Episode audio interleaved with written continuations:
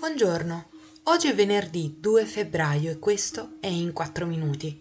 il podcast di The Vision sulle notizie dall'estero delle ultime 24 ore.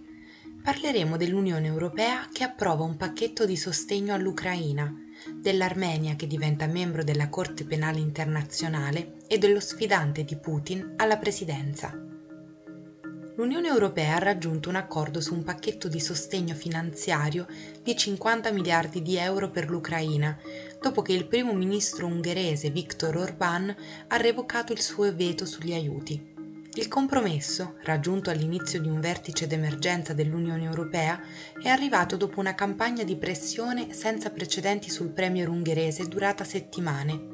i funzionari avevano messo in guardia da una rottura irreparabile all'interno del blocco se Orbán avesse mantenuto il suo veto sul pacchetto dai 50 miliardi, che Kiev sostiene essere fondamentale per la sua stabilità finanziaria dopo l'invasione su larga scala della Russia nel 2022.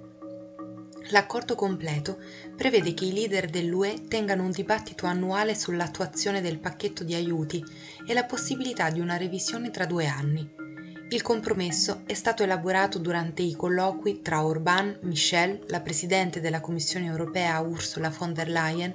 e i tre leader più potenti del blocco, il cancelliere tedesco Olaf Scholz, il presidente francese Emmanuel Macron e la premier italiana Giorgia Meloni. L'Armenia è diventata ufficialmente un membro a pieno titolo della Corte Penale Internazionale è entrata in vigore infatti la ratifica dello Statuto di Roma che istituisce l'organismo.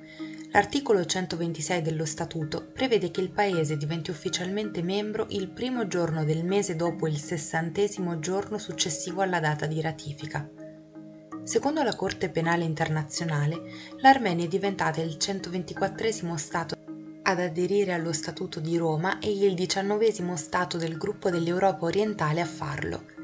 Lo scorso ottobre il Parlamento armeno ha adottato la legge di ratifica dello Statuto di Roma, riconoscendo così la giurisdizione della Corte Penale Internazionale. La decisione dell'Armenia ha messo ulteriormente a dura prova le relazioni con Mosca, tradizionale alleato, già compromessi dall'invasione dell'Ucraina e dalla riconquista del Nagorno-Karabakh da parte dell'Azerbaijan senza contare che a marzo 2023 la Corte Penale Internazionale, il principale tribunale internazionale per crimini di guerra e contro l'umanità, ha emesso un mandato d'arresto per il presidente russo Vladimir Putin.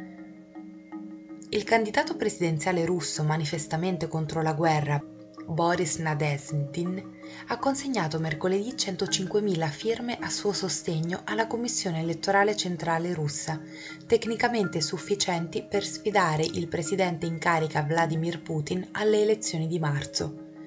Analisti commentano come improbabili le sue possibilità di vittoria,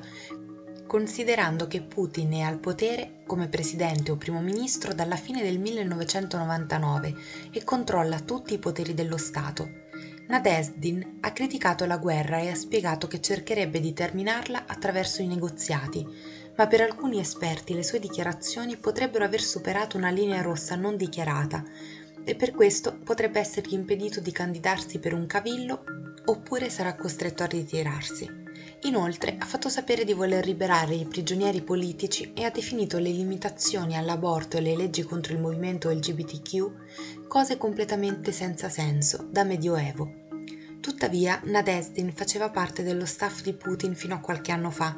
Per questo c'è anche qualcun altro che lo considera una possibile espressione dello stesso governo russo, creata per governare il dissenso attraverso l'uso di personalità ed entità controllabili. Intanto Putin, che ha scelto di candidarsi come indipendente anziché come candidato del partito Russia Unita, ha bisogno di 300.000 firme e secondo i suoi sostenitori ne ha già raccolte oltre 3,5 milioni. Questo è tutto da The Vision. A lunedì.